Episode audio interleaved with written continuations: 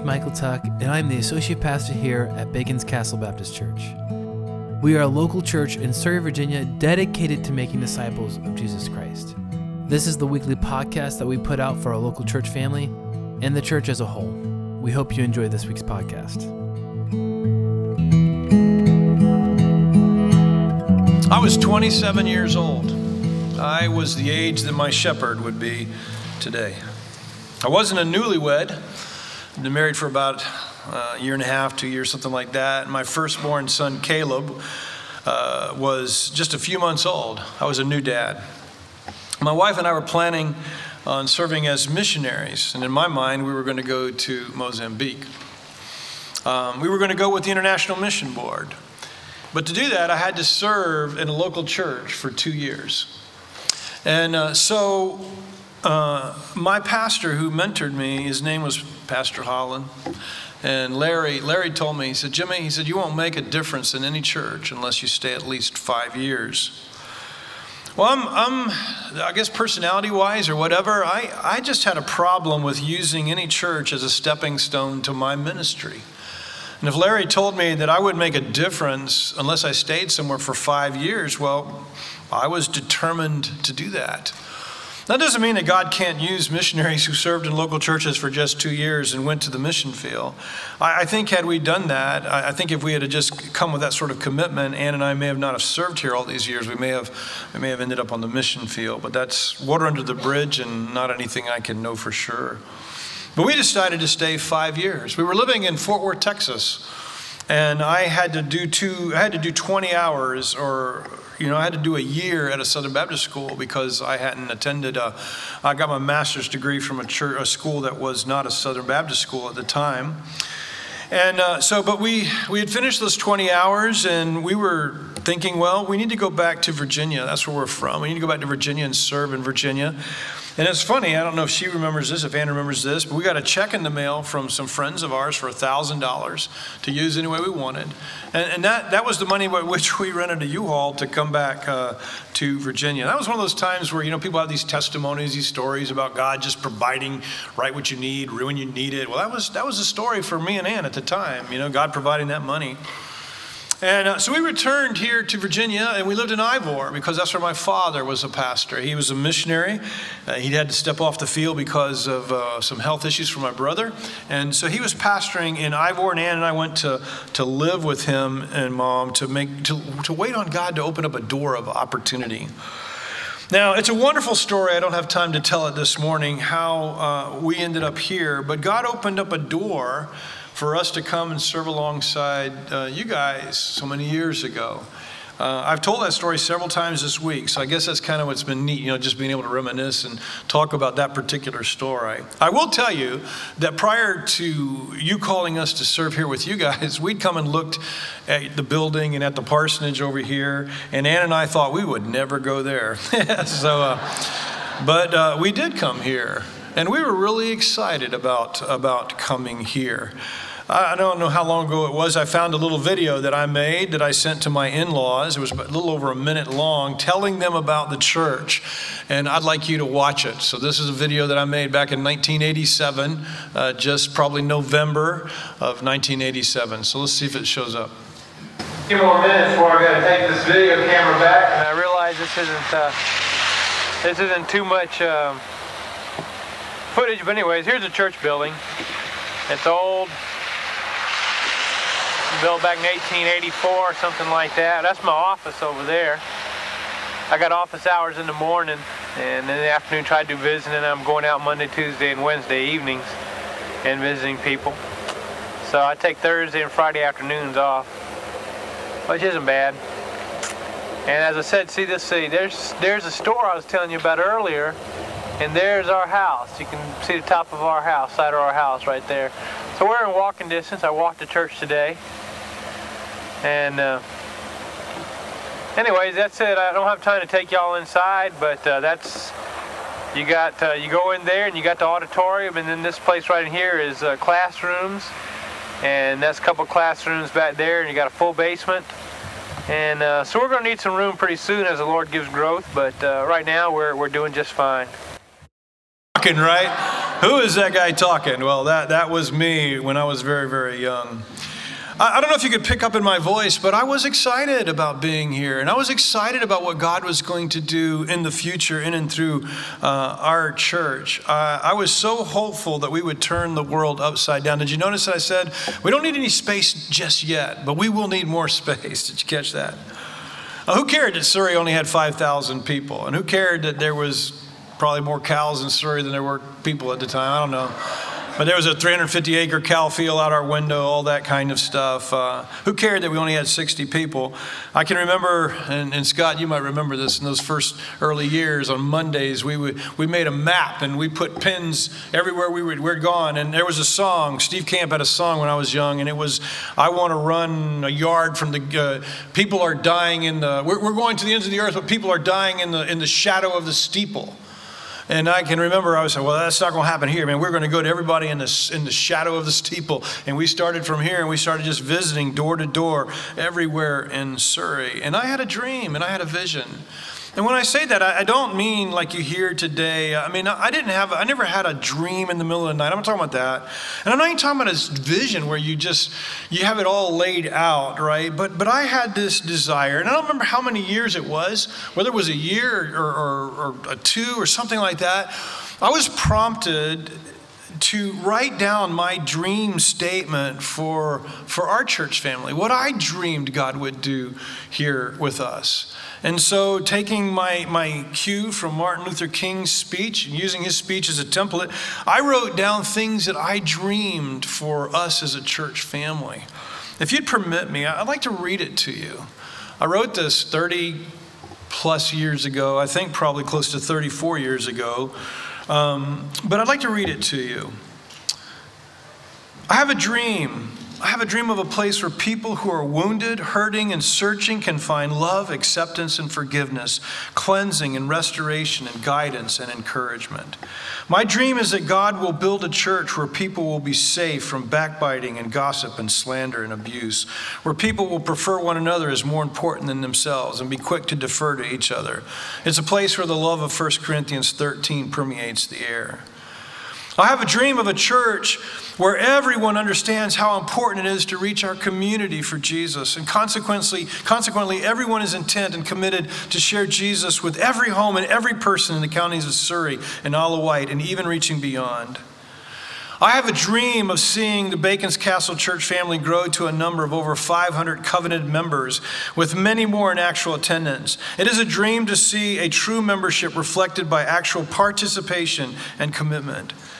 I have a dream of a church where all believers are encouraged to grow and progress towards spiritual maturity by providing the necessary helps of Bible study, small groups, personal one on one discipleship, seminars, and retreats, but at the same time realize, realizing that not everyone's at the same place of spiritual maturity or spiritual hunger. I have a dream of preparing every Christian for significant ministry in the church or mission in the world. And at the same time, getting to see, getting them to see everyone must help in both areas. It's helping folks discover their responsibility and the gifts that God has given them to meet that responsibility. I have a dream of a church where we prove the church growth experts wrong by growing at the same time, reaching more than one group of people interjection here. Church growth people say your church cannot grow unless you reach just one kind of person all white, all black, all blue collar, all white, all educated, all not educated. I went on to say that I had a dream of proving them wrong the rich, the poor, the educated, the not so educated, the young, the old, the black, and the white. I have a dream of visibly demonstrating by our body that true biblical reconciliation is possible in the body of Christ and that black people and white people can come together under the banner of the cross in one church. I have a dream of a church where all believers can live in harmony despite the fact they disagree on non essential doctrinal matters. It's a church where believers live out their convictions and are encouraged to share why they are so convicted. At the same time, afford others the opportunity to disagree and also share why. I have a dream of a church where the elders function as a team. They love one another and they're absolutely sold out to allowing God to build his local church using them. They love the people they shepherd, they shepherd and are humble in heart and compassionate. They are wise and listen responsively to the body, but ultimately they follow the will of God.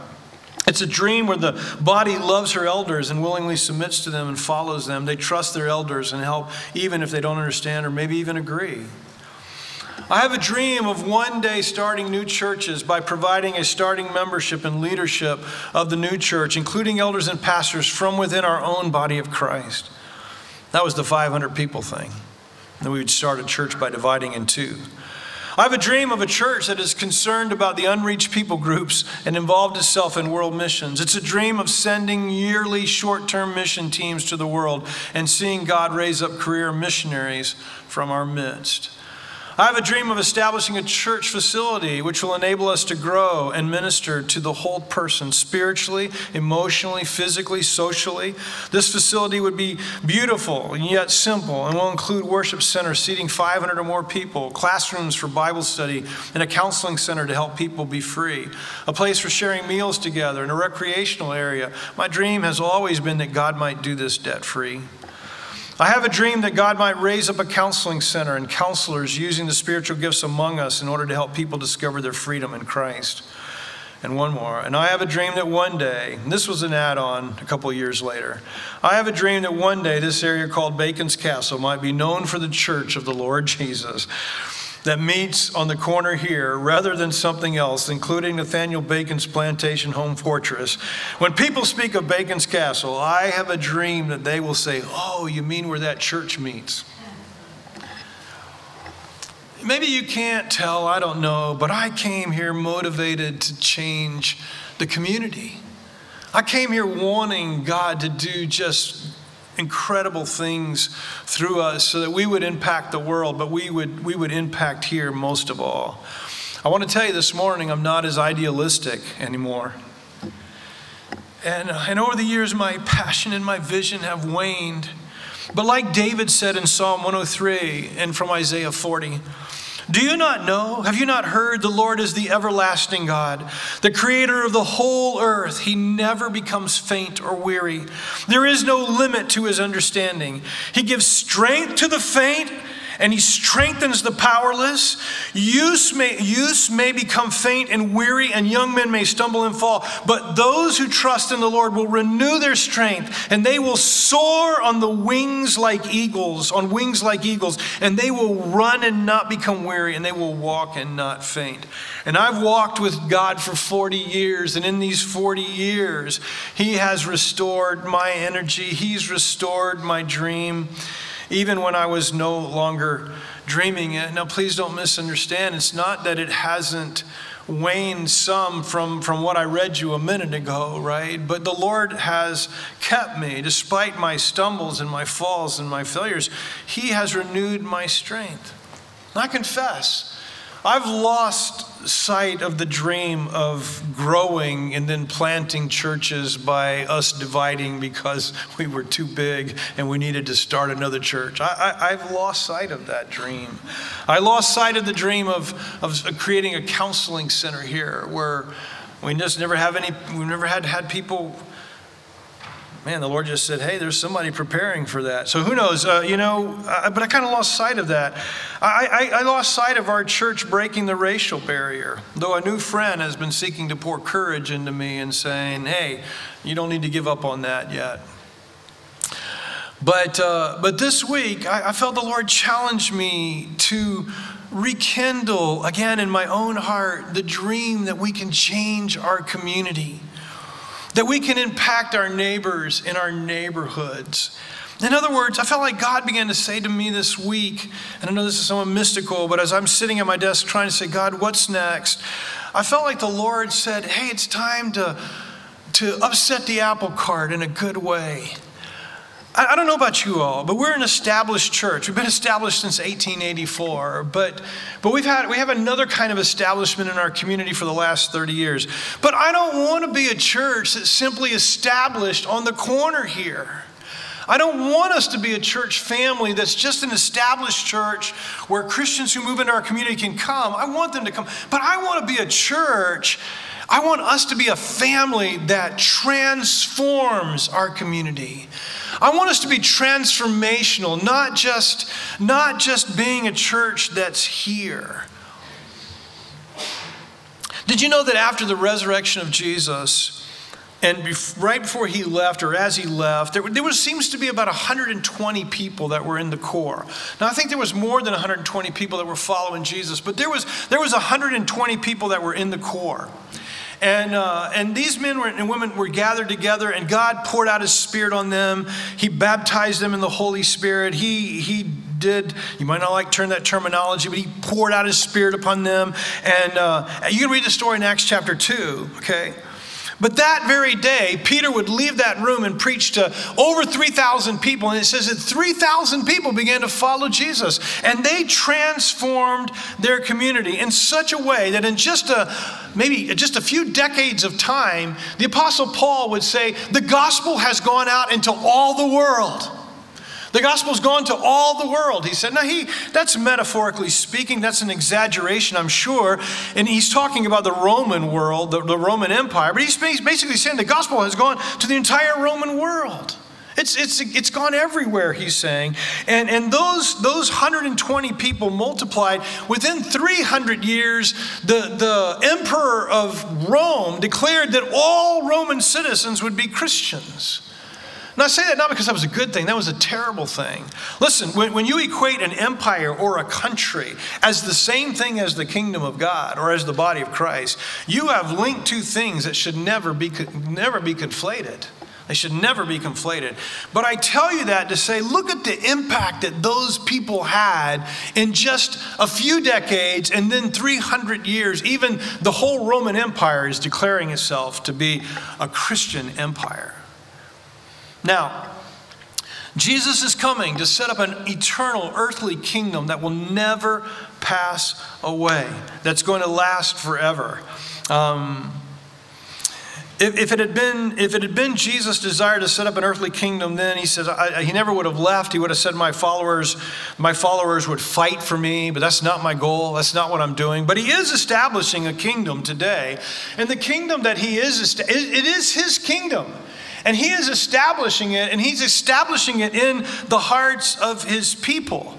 And what he desires of us as his kingdom people, what he desires of you if you follow him, is that we change our community, that we impact our culture. He calls us salt and light, and he says we're to be salt and light in the community, whether we live here, whether we live in North Korea, whether we live in Afghanistan or Russia. It doesn't matter. The mission is the same for all believers in every country. We are to be salt and light in our communities where we live, and he wants us to change our world as best we can through the power of the Spirit by, by letting Him live through us. And so, what I want to do in the next few weeks is I want to ask God through, through these talks, through these messages, I want to ask Him to rekindle the vision, not only in my heart, but in yours. And maybe rekindle's not the right word. Maybe, maybe God needs to implant his vision in your heart, his desire in your heart to change the community. But I dare say what I think mostly what we need is we need God to rekindle his vision in, in our hearts. That's what I think we need most. Maybe you need to accept it for the very first time.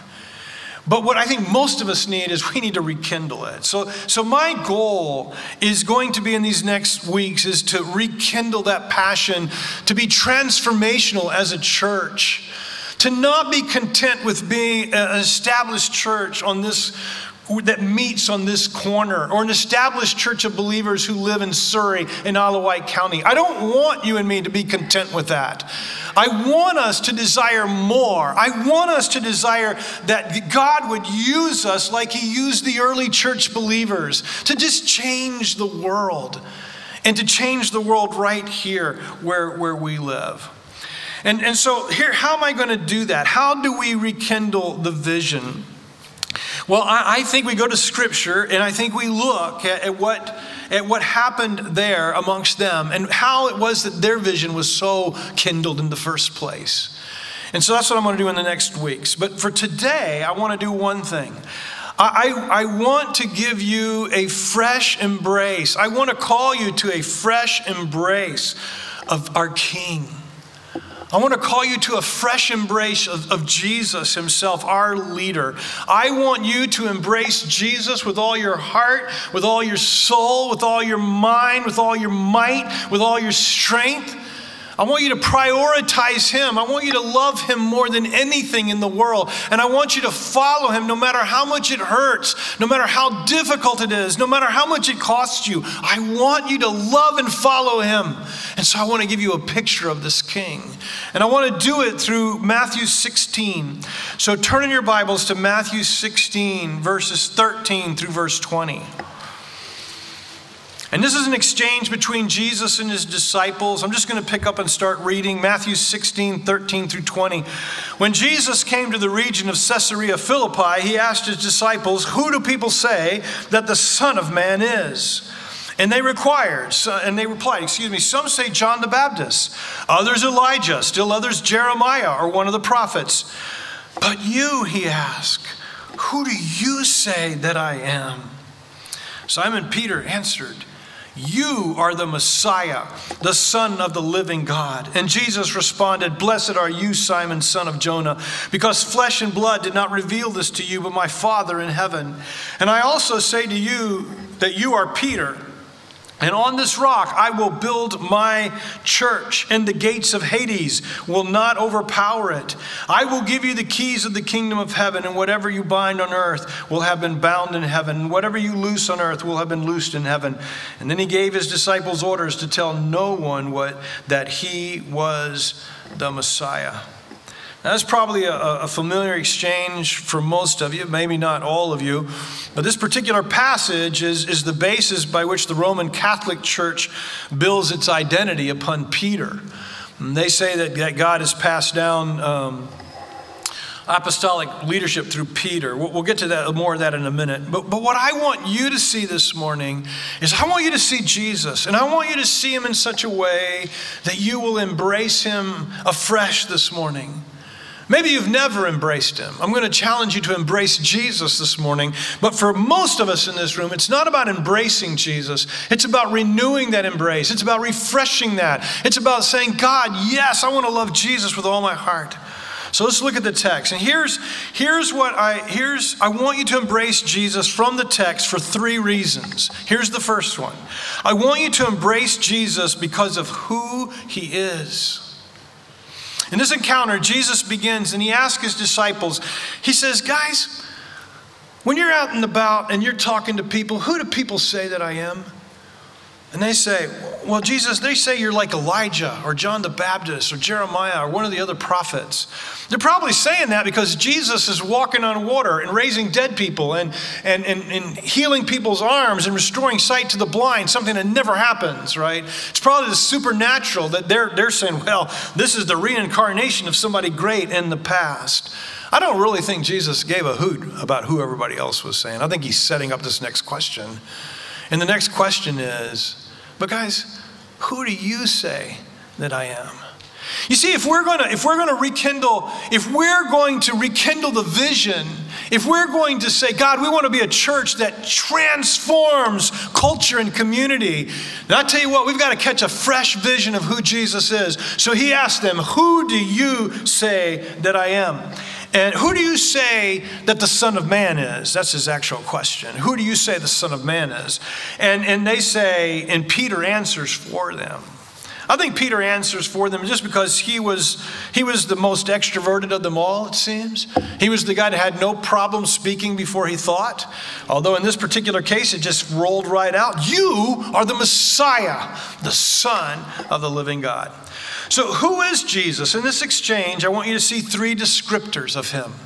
Three, three things that Jesus says about himself. So if you want to know who is this Jesus that you need to embrace, I'm going to give you three, three descriptors of who he is. First, he is uh, a son of man.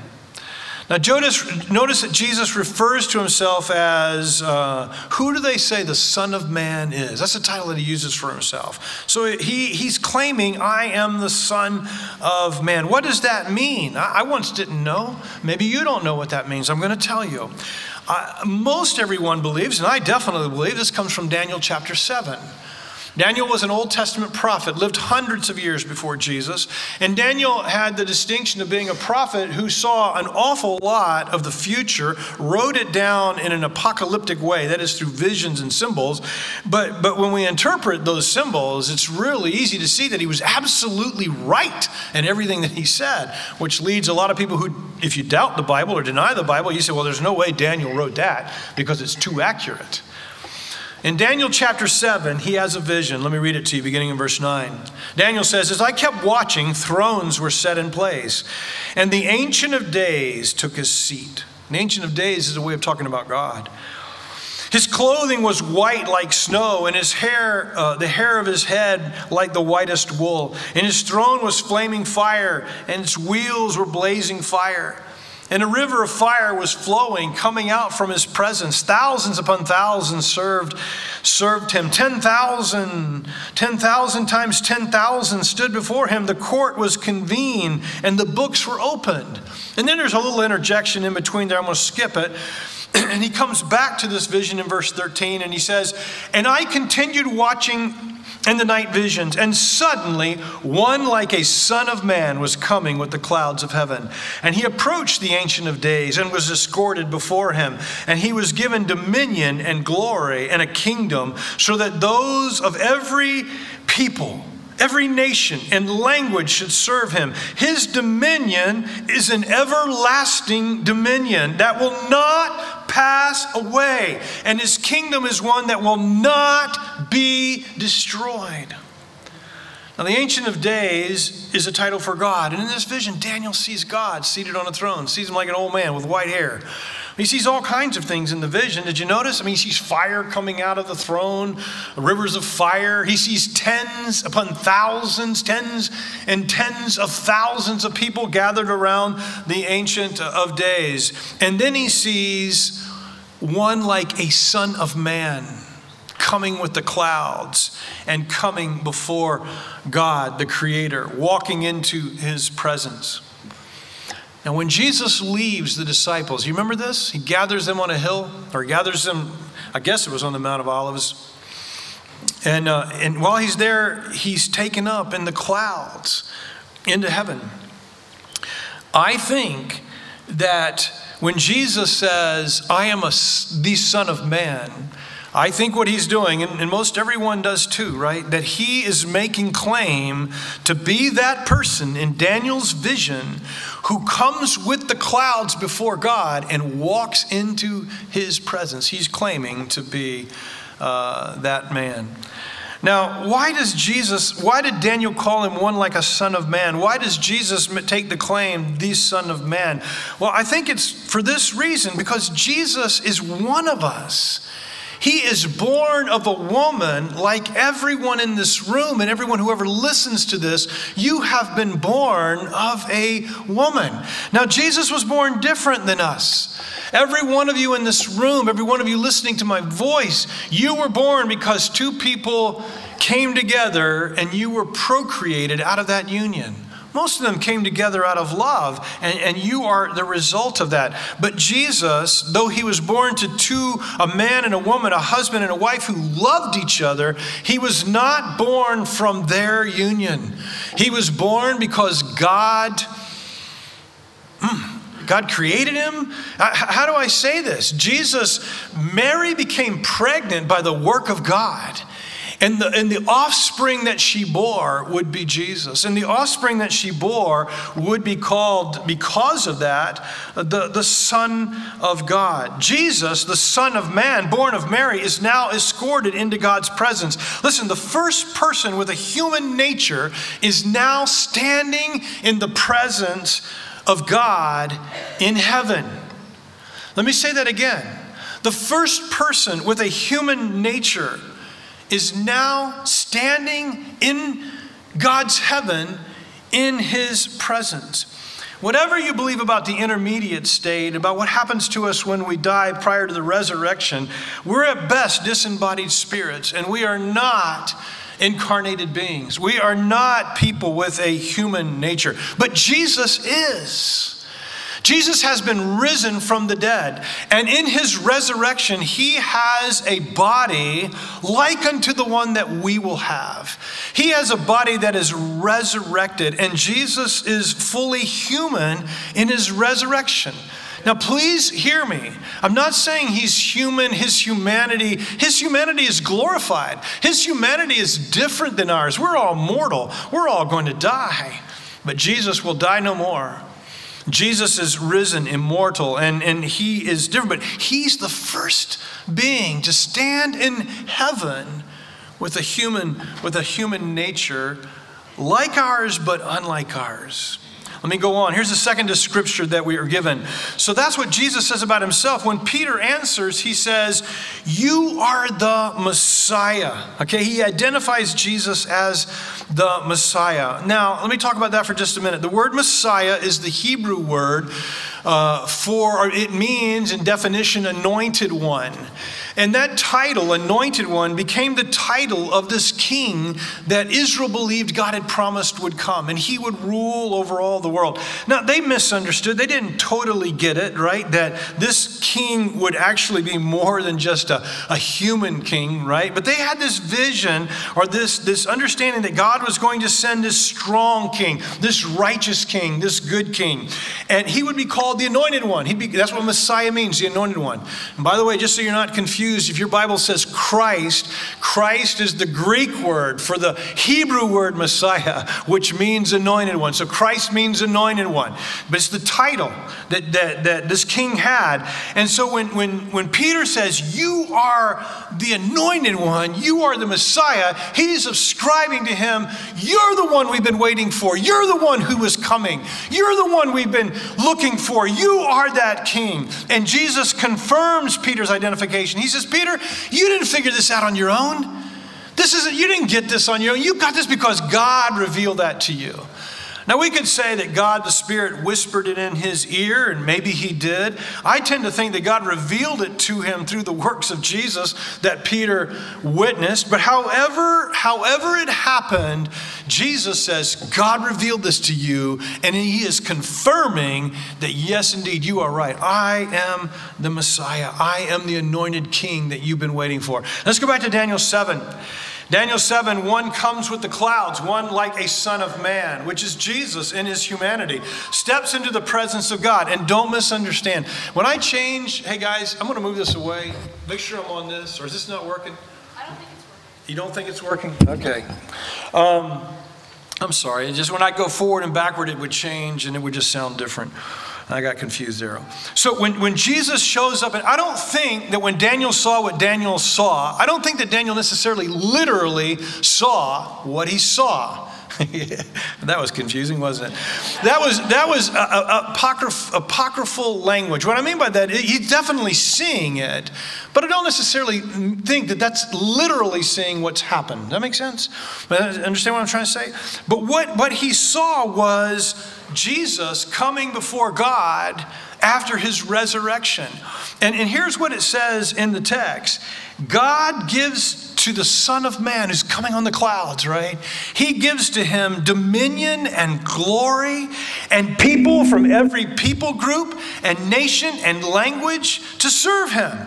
The king will be forever. He, he, his kingdom will never end. It's never going to go away. He has dominion forever. It will never pass away. Jesus was this eternal king whose kingdom was forever. And by the way, listen, that is the good news of the New Testament. Listen to what I'm saying. Because we, you know, I'm not going to, I'm not going to tell you out loud what you think the good news is, because I know what you think the good news is. But if you go to the New Testament, the good news is that the King has arrived and the kingdom of God has begun. That's the good news. Wherever you see good news where Jesus preaches, he's preaching the good news that the kingdom of God has arrived. That's good news. It's good news for you and me. The king had come, and the kingdom of God was now beginning. And listen, if we're going to turn the world upside down, we've got to embrace Jesus for who he is. Who is he? Man, he is fully human and yet resurrected. But he is also that eternal king that God had promised. And now he's come, and the kingdom has been given to him, and it will never leave him. But that's not the, that's not the only two marks of this king. Here's the third one. It's Peter said, You are the Messiah, the, say it, the what? You are the Messiah, the Son of the living God. That's, who, who, do, who do you say that I am? Peter responds, You are the Christ, the Messiah, the Son of the living God. Now, I don't think that Peter understood that quite as clearly as maybe you and I understand it today, okay? I don't think that. But, but he did understand, and we understand it clearly, that Jesus was not just human like us, he was God become human. In John chapter 1, verse 1, John would years later, looking back on his time with Jesus, looking back on his, his life now as, a, as, a, as an apostle, he would write this. In the beginning was the Word. Okay, now I'm gonna I'm gonna do something here. Please don't be offended. But I'm gonna jump forward to 113 in John, where he identifies the Word as being Jesus. And I'm gonna pick up Jesus and I'm gonna go back to John chapter 1. In the beginning was Jesus, the Word. And Jesus, the Word, was with God. And Jesus, the Word, was God. He was with God in the beginning. All things were created through Jesus, the Word. And apart from Him, not one thing was created that has been created. In Him was life, and that life was the light of men. That light shines in the darkness, and yet the darkness did not overcome it. The Bible teaches, listen, I've shared this a lot lately. It, it, just was so meaningful to me. It was from Nabil Qureshi. But, but we are one being in one person. If we're one being in more than one person, we've had a mental fracture, right? I mean, we're, we're called schizophrenic if we have more than one person in our being, right? But God is one person, and yet He's always eternally been three distinct persons. He's different than us. And here's what the Bible says that before God created anything, He decided in Himself that Jesus, the second person of that trinity of persons, would one day couple Himself with our creatureliness.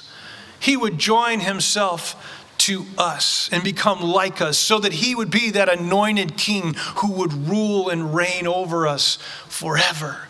And that was before God did anything, before God did any, any act of creation. Jesus, it was predestined for Jesus to become one of us so that he might rule over us and redeem us. So in John chapter 3, verse 22, Jesus is having a talk with Nicodemus, and he says, If I have told you about earthly things and you don't believe, how will you believe if I tell you about heavenly things?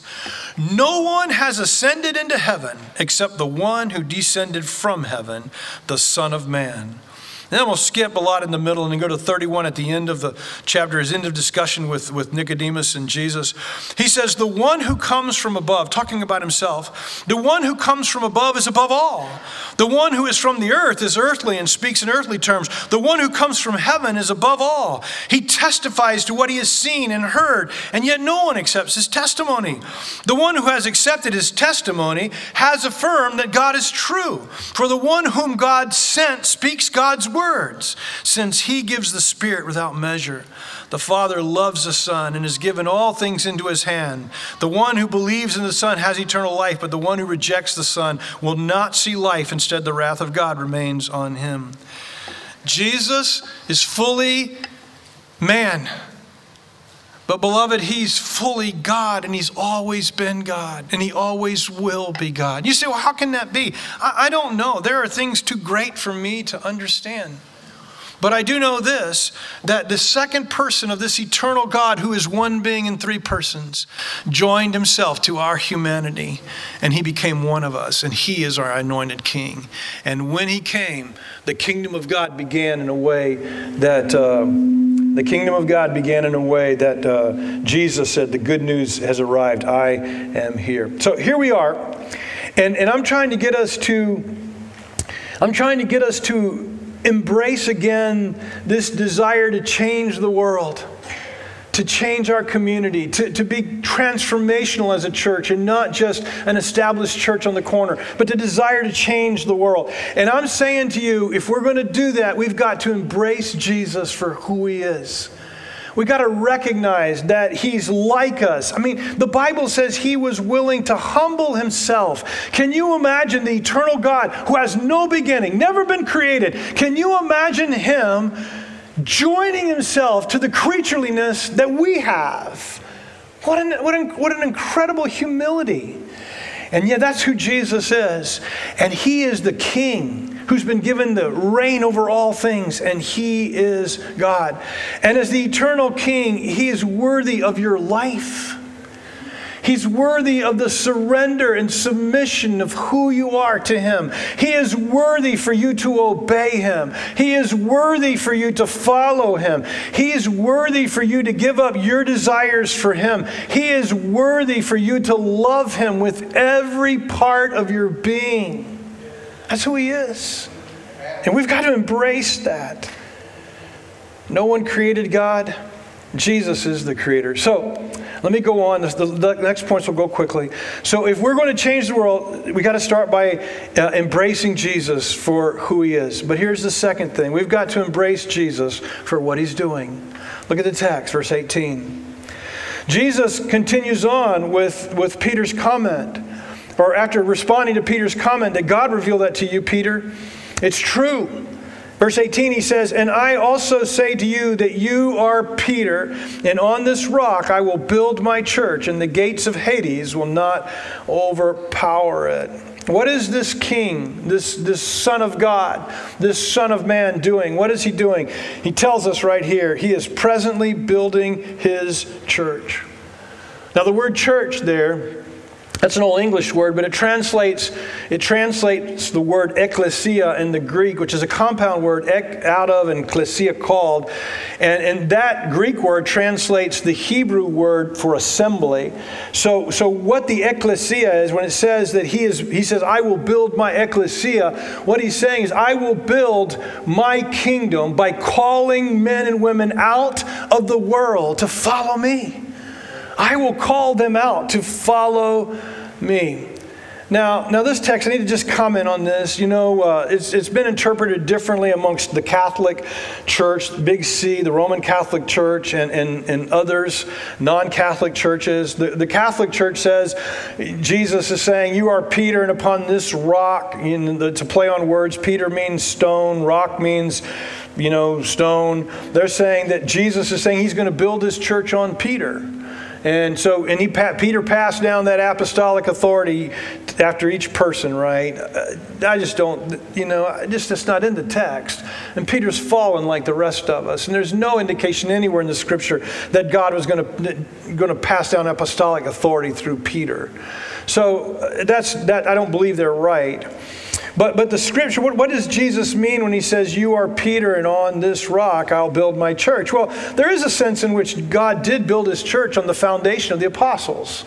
Okay? So there's a sense in which he could have meant Peter, but as a, not Peter per se, but Peter as a representative of all the apostles. I'm going to build my church on you guys because you're going to be the foundation. He calls them foundational stones, right? So they could be the foundation on which he's going to build his church. And if you go on where, where he says, and I'm not going to deal with it any more than this, but he says, whatever you bind will be bound, whatever you loose will be loosed. That, you know, when a, when a, when a Hebrew rabbi uh, said something was permissible, it was, it was said in those days that he was loosing something. If he said something was a command that was wrong or whatever, it was like he was binding it. He was, it was called the rabbi bound that. You couldn't do that. So it could be that Jesus is saying, You guys, as the voice piece of the Spirit, as the early foundation of the church, whatever you teach is going to be, we're going to bind or loose based on you guys teaching. That could be what he's saying. In fact, I kind of I kind of like that. Now, I'd always heard that, that this should be interpreted this way that you are Peter, little stone, and upon rock, another word, big stone, right? I'll build my church. And you are Peter, and on this big stone, your declaration that I am the Messiah, the Son of God, I'm going to build my church on that declaration. I think I'm still leaning, I think I'm still leaning there. But my point in all of that is simply to say, Jesus is building his church. That's what he's doing today. And if we're going to change the world, we've got to become involved with what he's doing. This is not what he's done in the past. This is not what he's doing in the future. This is what he's doing in the present and will continue to do in the future. He is building his church. And listen, I know some of your eschatology leads you to believe that it's going to be in the next few years that Jesus comes, and maybe he will. But you know what? It may be another century, it may be another millennium before Jesus comes. And whenever Jesus comes, whenever that is, we, his people, should be transformational because we are trying, we're going to be involved with him in building his church. He's going to use us. He says he wants to use us to build his church. He's building it, but he wants to use us. Here's what Peter would say in one of his letters later on. He would say, As you come to Jesus, or as you come to him, that's speaking about Jesus, a living stone, rejected by people, but chosen and honored by God, you yourselves, as living stones, a spiritual house, are being built to be a holy priesthood, to offer spiritual sacrifices acceptable to God through Jesus Christ. Jesus is going to come again and physically he's going to reign everyone. I mean, his feet are going to step onto our planet and he's going to remove the curse and he's going to grant immortality to his people and, and we shall live together forever. And I like to think we're going to be sitting out by the bonfire in the evening singing songs and praise to Jesus. And I like to think we're going to be working and we're going to be having life. We're going to do water skiing and mountain climbing. And, and life, it, it, life is going to be so good without the curse. And Jesus is going to, but he's going to come, he's going to be our king. But in the meantime, now, God wants to use our lives to build his church, to build his building. God wants to use me, and He wants not me as the pastor, me as Jimmy, the simple Christian, the guy who's following Jesus. He wants to use Jimmy, the follower of Jesus, to change my sphere of influence. And He wants to use you too. And I'm so tempted to just go around the room and name you. But He wants to use you. And there's some of you he's going to send to people's groups way away, right? But he wants to use us where we are right now to change the world. And you know, if we're going to change the world, we've got to embrace what he's doing now ourselves, which is building the church, building the ecclesia, building the called out ones. Jesus gave us this parable. He said, The kingdom of heaven is like a mustard seed that a man took a sowed in his field. It's the smallest of all the seeds, but when grown, it's taller than the garden plants and becomes a tree, so that the birds of the sky come and nest in its branches. I mean, that's a picture of what God is doing, and that's a picture of what He wants you to be about. But to do that, we've got to embrace Jesus for what he's doing, sharing the good news of the kingdom, inviting people to trust Jesus, their king. And come join, come join us. Come join us under the banner of the cross. Come join us under, under Christ. And finally, from this exchange, I invite you to embrace Jesus as your king because of what he will do. He goes on and he says, I say to you, you are Peter, and on this rock I'll build my church. And then this is future. And the gates of Hades will not overpower it. Now, some of you probably not going to like what I'm going to say here, but that's okay. We can, we can disagree on this. I will build my church as present, the gates of Hades not overpowering in his future. And I want to tell you that if you're reading the King James this morning or you're reading the ESV, you're reading a translation that translates that word wrong. Because the word there in, in the in the text originally was Hades, which translates the word Sheol from the Old Testament. When you see the word hell in your Bibles, most of the time it's translating it's translating the word Gehenna, which is the valley of Hinnom. And the valley of Hinnom has a long, uh, notorious background. The Valley of Hinnom was the place where in the Old Testament they sacrificed their children to Molech and to other pagan gods. Even Manasseh, one of the kings of Judah, would sacrifice one of his children to the gods of, uh, to the pagan gods in the Valley of Hinnom. And God would take the Valley of Hinnom and he would say, In that valley, I am going to destroy my enemies. And in Isaiah 66, we see where he's looking out over the Valley of Hinnom at the dead corpses of his enemies, and he looks on them with contempt, where the fires do not end and the maggots do not die. And uh, he's, he's basically talking about the destruction of his, uh, of his enemies. I thought for years when I read the King James or whatever, and it said, the gates of hell will not prevail against it. I had this picture of Satan, he's in hell. Maybe you've got that same picture. You got that same picture. And here are the gates of hell, and I'm going to storm the gates of hell. Through the Lord Jesus. And those gates aren't going to be able to resist me. I'm going to come in and rescue people captured in, in hell, so to speak. That was how I understood that. And I don't think I was I don't think I was alone. I think many of you would have said, "Yeah, that's how I understood that text too." But the gates are not an offensive weapon, and, and we're never told that Satan lives in hell.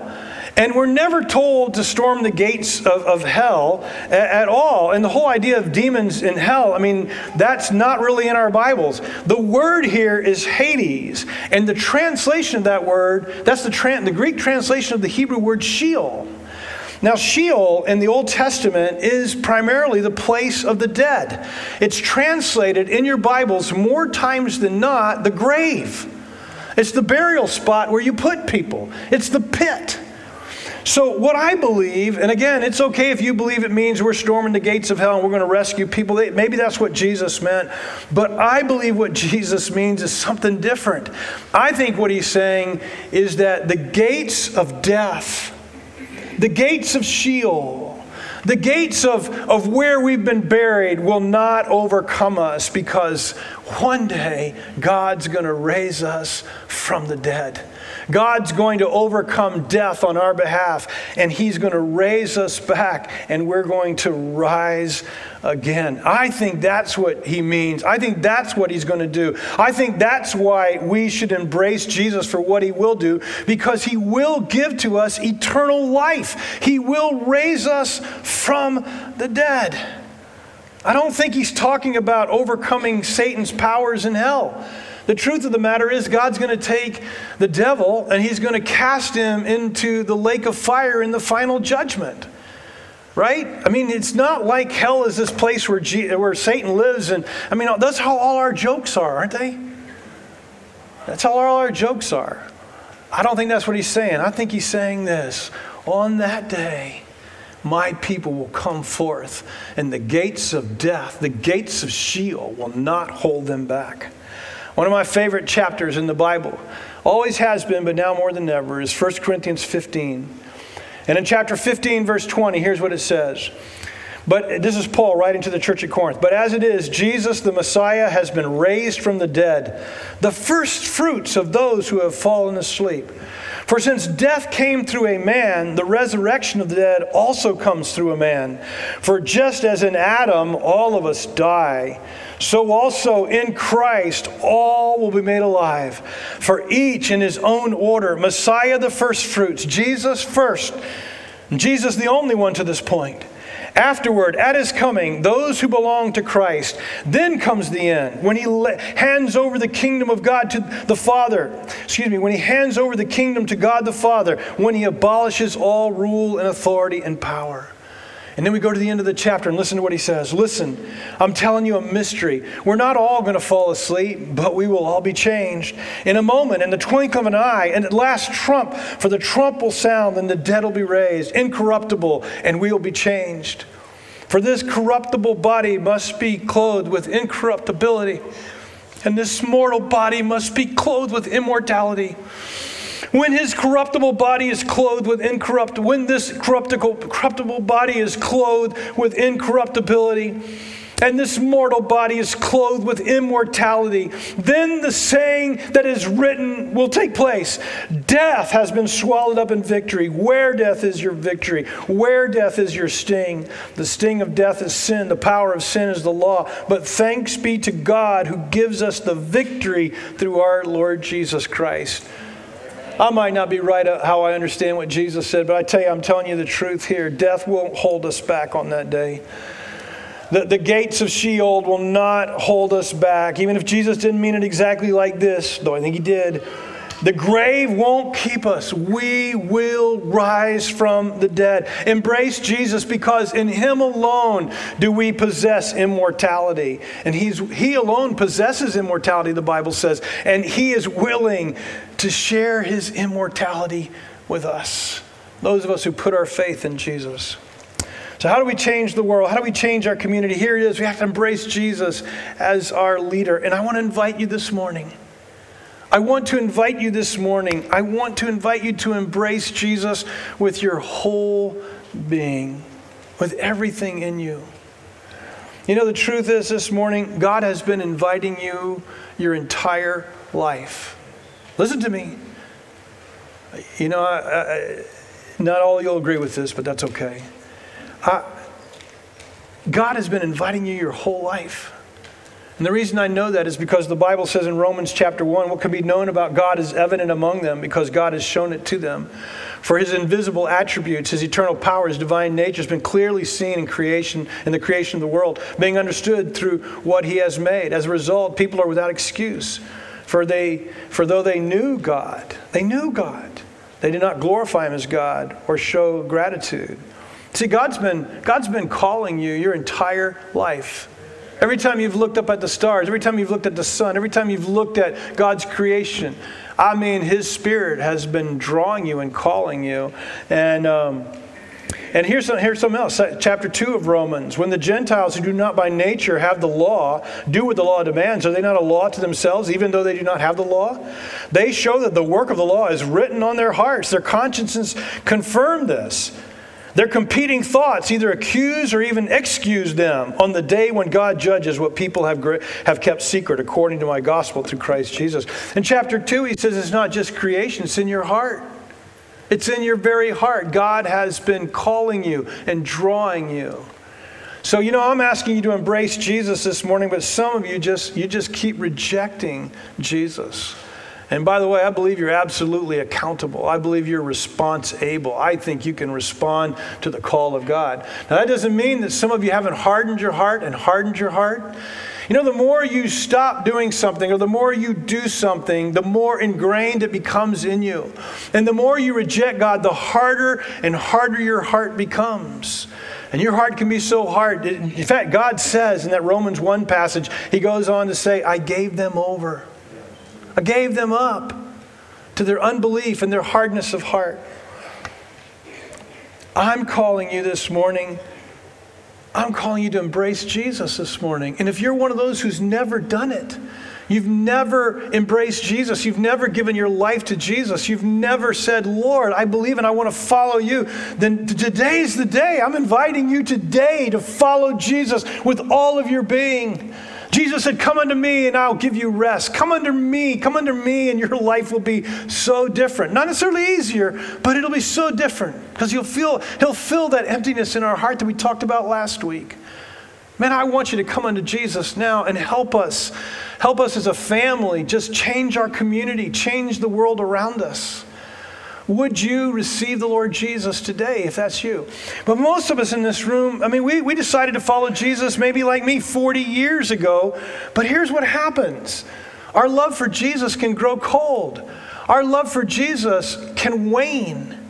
And today I want to call you to something different. I want to call you to renew your passion for Jesus. I want to, I want to call you to love him more again, to renew your loyalty to him, to, to where if, your if your commitment to him, your following him has grown cold, then I want to challenge you today. Follow him again with all your heart. Love him again. Acknowledge your acknowledge the fact that you've grown cold and say, Lord, I don't want to be cold anymore. I want to follow you with all of my heart. See, if we're going to change the community and if we're going to be a church that's not just an established church that meets here on this corner, but we're going to be a church that's going to go out and, and change our world, then here's what's got to happen. You and I have got to fall in love with Jesus all over, or just increase our love, or grow our love, or reaffirm our love for Jesus. Thank you so much for listening this week. If you have any questions, you can email them to Pastor Jimmy at baconscastle.com. Also, check out our website at baconscastle.com to get to know us and see what God is doing locally here in Surry. Be blessed.